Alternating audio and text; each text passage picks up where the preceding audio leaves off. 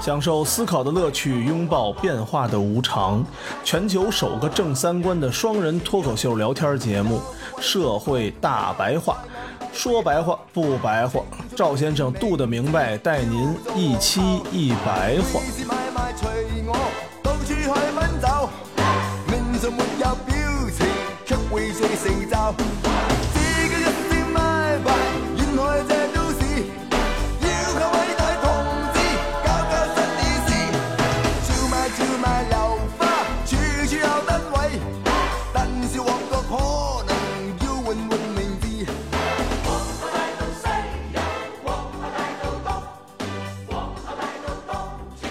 大家好，欢迎收听我们新一期《社会大白话》，我是赵先生，对面呢是我们度的明白。大家啊好，嗯，之前我们讨论讨论这发展来发展去，对吧？有的国家发展前面了，有的国家倒退了，是吧？倒退呢，好多是因为发放的福利太过分了。中国呢，其实现在也是在往能给大家尽量的福利，就往尽量福利这路上走，对就是也没跟人有什么太大区别。但是到底这事儿呢，就是发福利这事儿靠谱不靠谱，占没占便宜，真没是不是真福利假福利，是吧？咱们可以讨论讨论，是吧？他们现在其实我就有点过了，嗯。咱们还没到呢，咱们离那个正福利其实还有点远。这些西方国家现在有一个特点啊，就是传统的左右派其实都不招人待见了。嗯，那谁招人待见？特朗普特朗普就不是传统的左右派嘛，哦他在共和党那块儿都不是传统人，他都是一个非建制的人嘛。哦，为什么这个传统的左右派开始都失灵了呢？嗯其实就是因为它这种竞争性的政党本身呢有一个特性啊，就是人民的意愿啊一旦通过努力进入政府的竞争型政党啊，嗯通过竞争型政党表现出来以后啊，嗯其实它所表达的就不再是人民的意愿了，嗯，变成一种人为的形式和驱使政治竞争的这种力量。我就是为了要票，对我其实就是是为吧了要？你就是我没有核心立场了，对他我也不会因为我这核心立场跟你这掰扯了。对，因为它这种竞技性 嘛，最终的目的就跟咱们看这唱歌比赛似啊的。如果是竞技性的唱歌比赛，其实它那个歌都都是有套路的嘛。对对对，什么样的声音对什么大，对吼的这个现场效果好对，它那种比赛的嗯一定要唱什么高音的那种啊，对对对对吧，占便宜。对，它就失去了政党本身的东西了。它表现啊就有三个特点，一个就是政党意识形态的非激进化。嗯，这怎么解释？这这挺挺绕的。因为它要为了尽可能多的吸引选票嘛，嗯那它的纲领中啊，就应该降低可能引发他们内部对抗的这些因素。嗯，如果它激进的话，那它只能吸进那个最激进的那一部没错分人，是吧？没错。而且它还要做好跟其他党派联合的准备嘛，联合其他小党嘛。如果你这个政策太激进的话，那其他的小党其实就不愿意再跟你谈判了。你一定要说不是太激进的，相对于温和的、改良一点的嘛。单眼皮儿都不能吃饭，是吧？ 一半儿单眼皮儿都给弄死了，那是啊，气都气死了。还有一个就是呃普通成员的非活跃化，也是这个问题。他组织内部啊，冲突越多的话，嗯他给他这些政策制定会留很小的余地，嗯，因为就是你内部如果出现不统一问题的话，你之间那个政策你不好定嘛，嗯所以他会限制内部的小党派，嗯像这个社会民主党。嗯。后来不就分成布尔什维克和蒙什维克了？对对最后就越来越分裂了对，就分了嘛。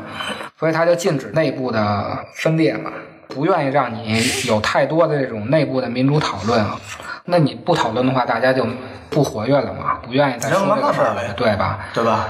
第三个呢，就是集体认同的逐渐丧失。嗯这什么意思啊？比如说，它是一个工人阶级的政党，嗯，你为了扩大选民基础，你就会吸收中产阶级或那者对啊，知识分子，这教那教的你也都吸引过来了，嗯选票越多越的好嘛。对那他集体的认同感其实就被消解了。对，原来我们都工人是一家，后来您这乱七八糟人全来了，我这看着就不顺眼嘛，是那吧？肯定的呀。我这儿骑着自行车来听大会了，这边开着劳斯莱斯逛对呀、了，对吧啊那边还有一个什么拿佛珠来的，是吧？ 一边开着会，这边蝈蝈也响了这可不是嘛！你说中产这个，你还碰点 LGBT 的，啊，这小 T 带着带着小带 P 着就来了啊，啊！你说这是俩穿着高跟鞋男的也来了，是吧？是这样的，这就没有什么认同感了。啊碰着脾气大就打起来，现场打起来了。这不成逛庙会了？所以这种竞争型的政党啊，最后的结果就是啊左右派最后都不招人待见。啊，于是现在就出现了左派也没人选，右派也没人选，大家都选一个极端的这么一个。嗯，就不光是美国的特朗普，包括什么法国的，还有比利时，好像也选了一个极右翼的一个人。嗯哇塞荷兰好像也是差点有一个极右翼的人上台。其实这个福利国家啊，也有他们自身的矛盾。嗯，咱们从法国的事情，咱们就可以看出啊，这福利国家其实并不是一个值得吹的政治形态，起码我觉着它不是一个完美的政治形态，不像咱们前几年觉得那样的这个福利国家有多好嗯，咱们对。不是纯好，对，咱们现在看到啊，越来越多这种福利国家的问题崩盘，对，其实都出来了。它为什么会出现这种问题呢？主要原因啊，就是这福利国家它自身的结构就有问题。一个就是这个资本主义国家呀，它的经济其实都是市场经济的。嗯市场经济核心的特点其实就是风险。嗯在博弈中，你就是有胜利者有失败者嘛。而这些福利国家就是帮那些失败者呀，提供援助和这种风险的担保。这些福利国家就通过国家的干涉和限制啊，减少这些阶级冲突，平衡劳资关系。其实它的目的就是防止啊毁灭性的阶级冲突，就是革命。越来越大的话，不就闹革命了吗？对，它其实为了稳定。现在啊，大家公认的解决机制啊，自身出现问题了。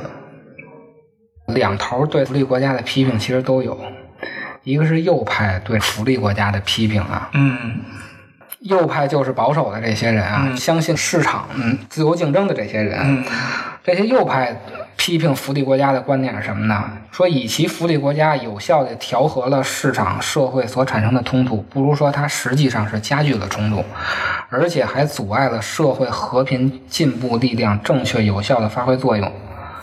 他指的那个和平进步的力量啊，其实就是那个市场经济本身。嗯福利国家这种机构啊，强加于资本上的管理啊，比如说休假制度，包括税收的负担，企业上的税肯定会多吧？嗯对就这些东西嘛，等于是啊，抑制了资本的投资动力。对于资本家来说，其实就愿意员工那便宜哪儿来对啊七乘二二十四小时，对对，您得不间断的给我干嘛？现在你因为福利，你不让我这么干，对，所以它的投资动力就不高了。哪个国家便宜，它就去哪个国家嘛。对你像比如华为，如果它在法国建厂的话，让法国员工给他造手机的话，嗯，那他这手机他妈还不得卖个两三万去，那可不是，是吧？第二个就是福利国家啊所认可的要求啊，权利以及工人和工会所拥有的这些集体权利啊，等于是限制了工人的工作动力。就你既然有这么多福利了，我就其实就说白了就懒了，就让这工人越来越懒了。对，他不是为了骗选票吗？，对，最后它使经济啊嗯，不断衰退，但是它同时又使这些人的希望不断上升。你这么说呀，你这一句话呀啊，我就把这这几件事儿我给串在一块 儿了，你知道吧？嗯，就是我不断的告诉你，你选我，我为了让你更好。嗯，然后呢，那怎么能更好啊？那我就是等我上台之后，我把这些东西都给人家给就都给弄了。又涨工资吧，又不收税吧，要不说你退休又便宜吧，企业怎么怎么着啊？然后你选我了，选我之后呢，就我都给你，不断的压榨企业，对？对你期望是一百，期望值对，然后我给你一百一，你明年还选我，对，啊，然后呢，企业呢就慢慢不高兴，毕竟企业它又它基数又少了，就都走吧，对我就走，我到国外建厂，嗯啊，然后经济就越来越往下走越。来越往下走，那希望值呢？看这个一百一的不行了，又选了一个一百八的，一百八的，对然后经济的那个呢，就走得更厉害了，走得从更七厉害十多走到二十，就就对对，就这样。所以啊，这就是他在跟你说我将会给你带来什么样好处的时候啊，背后有一些我将对其他人带来巨大损失这事儿他没说，就这么点水，活这么点，就这么点水儿，对，咱家就这么点干粮，你说怎么吃吧？最后其实就是又让马儿跑，啊又让马儿不吃草。对你说现在哪有这种那么不吃草的马呢？就是殖民地啊，那现在没有了吗？哎，有啊，现在有一点儿嘛，就非洲还有点儿嗯嘛非，洲有点儿啊。半殖民地那样我的。对我在法国就问人家，我说你们这这么折腾啊，大家都不干活，钱哪儿来啊？殖民地啊。我说现在要殖民地呢，说有啊，现在不叫殖民地，就是单一的那种产值的国家，就是它啊这个对国家就靠一两种工业来支撑着，其实对就是为了这些国家服务的。对你们服务的，你们可能买回来之后做成，比如说法国一些甜点，嗯嗯，都做成马克龙， 往全国卖，嗯这福利国家一方面给资本啊强加了沉重的负担，嗯，同时呢也通过通货膨胀啊或者失业啊对其他人进行惩罚。嗯，与其说福利国家是提供各种收入啊、服务等福利措施的独立和自主的源泉，不如说它本身就是高度依赖于经济的繁荣和持续的利润。嗯，所以啊，前几年为什么没有呢？因为前几年经济一直持续往上走。嗯，就整个这资本主义国家，你只要能往上升，你这个福利就可以。现在只要一降，那就一下就凉了你想想那个时候中国才排第几啊？啊。现在中国排个第一、第二的，那时候中国恨不得排他妈第九百 多名，中国还排九百多名，你说谁排八百多名去吧？就属你们英美日法，这这对啊是把八国联军折腾了。你看，从二战以后，他们经济这嗯个曲线一直在往上，到二零零八年其实都是在涨的，整个对大趋啊势。，对啊，那时候你可以支持一个福利国家，到现在只要一往下走，那马上就不行，是他就受不了了。这是右派的分析啊，咱看左派的批评。福利国家庞大的分配机制啊，不是在纵向的发挥作用，而是在横向的发挥作用，即是在工人阶级内部发挥作用。它不消除个体的不幸和需求的原因。比如说啊，你是有尘肺病的，嗯然后通过职业病的补助金我补给你。嗯比如说啊，房地产市场让这个北京的房子特别贵了，嗯那我们就给你呢弄什么公租房、嗯经济适用房、两限房什么的。嗯比如说你失业了，嗯，那我们就给你一个失业补贴。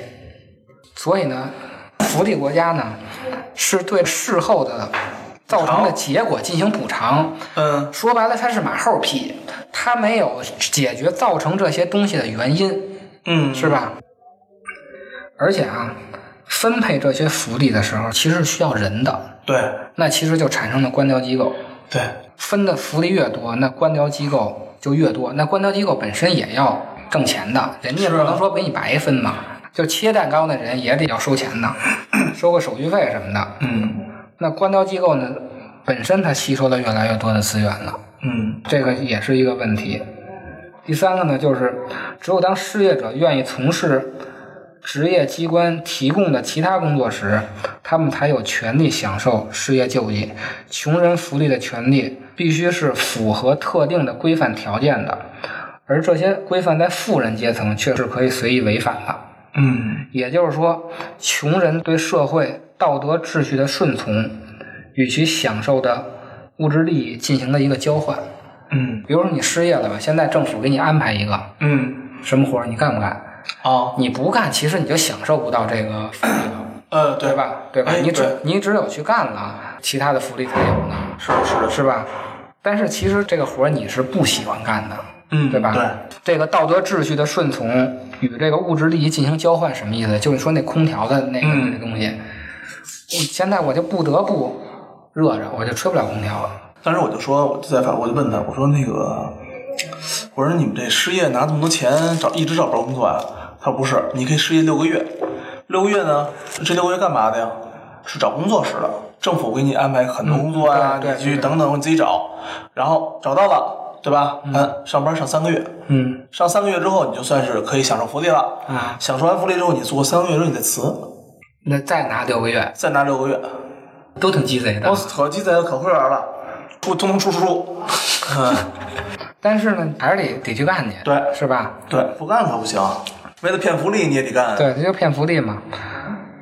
他对工人的意志啊、组织和斗争啊，具有破坏性作用。就你说的这个，嗯，我们也不斗争了，我们就是想法钻空子了。比如你当工人啊，嗯工人你受一点什么伤，嗯开证明可能得给你两三年的一个钱啊，啊，真挺高的，我听着都特别高。福利国家造成的工人阶级啊相互分离的两大生活领域的假象，一个是啊作为经济生产和初级分配而存在的工作领域，这个就是在税收之前的这个领域；另一个呢是作为国家再生产和二次分配的领域，就是税收以后的这些福利国家领域。你等于啊把这个政治斗争啊和经济斗争给分开了。这就是两头其实啊都不待见福利国家。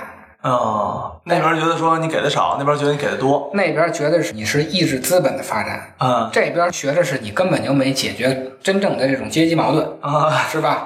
两头都他妈不待见。但是现在问题是啊，两头都没法取消福利国家了，就是说现在我不搞福利了。你你这都都已经到这份儿上了对啊，啊，涨个油价都那个什么都的，都都对啊都。穿马甲了，你要说现在取消福利国家，那估计就真的给送上断头台了，嗯是吧？是， 真的。哎，毕竟资本主义，美国也好，欧洲也好，发展到一定的高度了，是吧？而且几百年了，也确实该让他们受点苦了。其实整个这民主制度啊就是一个过渡的一种政治制度，它并不是真终正的极形态啊终极终极形态。我觉就得不它是，说福利制度就一定是这个最后的终极。我觉得它存在的时间绝对要比君主制要短很多，不会存在太长时间的。我就想起那个柏拉图理想的政治模型来了。嗯他的理论啊，其实就是现在问题的体现。他觉着最好的政治制度啊，都是贵族，它是依靠德性建立在知识和真理上的这种嗯一堆人搞的，嗯不会追求荣誉什么乱七八糟的东西，他啊只是追求真理，内在的是依靠于德性。嗯，这个就是最好的一个政治制度。如果往下坡路走了，嗯这些人开始追求荣誉了，那他就取代了知识和德性。嗯，这个政治制度就变成一个军阀体制了，开始不要脸了。就就开始往下走了。嗯军阀体制的荣誉如果被财富代替的话，啊就我们不再追求荣誉了，我们追求就是钱，它其实就变成寡头政治了。嗯寡头政治慢慢就脱变成民主体制了，哦是吧？嗯然后再脱变的就是建筑体制，建筑体制大概就是强人政治，就一个人说了算。普京那样的就是建筑体制，哦 不是贱逼的贱啊，是那个僭越的贱。咱们这没有字儿啊，就听着不是。最后就是君主体制，嗯，现在这个民主体制啊，说白了就是一个排倒数的那个，只排在普京之前的那么一个体制。五十步笑百步，谁跟谁说 对对对，啊？你离真正的柏拉图想象的通过真理道德的那个差的还有好几步呢。嗯，夜不闭户了是吧？那都是。咱们儒家其实也有这个思想，儒家的这根本其实就是这些思想。嗯秦汉不如战国，那战国不如春秋，春秋不如汤文武，嗯汤文武又不如尧舜，其实是一样的。嗯最后的结论都是差不多，他们其实都要做这种内在的超越的功夫，就是在这种个人的德性上下功夫，才能是一个真正的理想社会。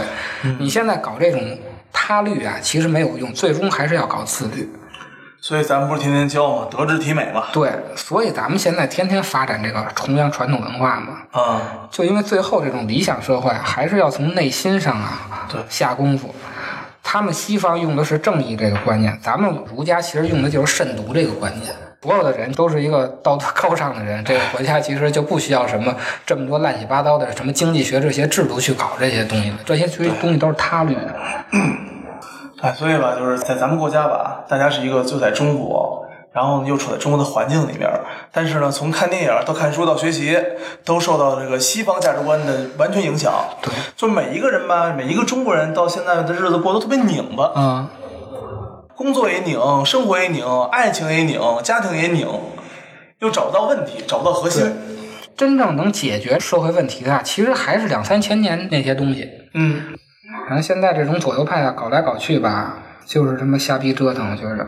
不知道自己，可能还没等我们让他们崩盘呢，人自己就先崩了，我觉得到现在还没有到最严重的时候，还才百分之三，还行，还没到最到百分之三十就算可以了。行。来，咱最后让赵湘给咱们念首诗，表达一下对这个左右派瞎逼折腾的观点。潼关怀古，峰峦如聚，波涛如怒，山河表里潼关路。望西都亦踌躇，伤心秦汉经行处。宫阙万间都做了土，兴百姓苦，亡百姓苦。 好，谢谢大家。我要给你我的追求。哦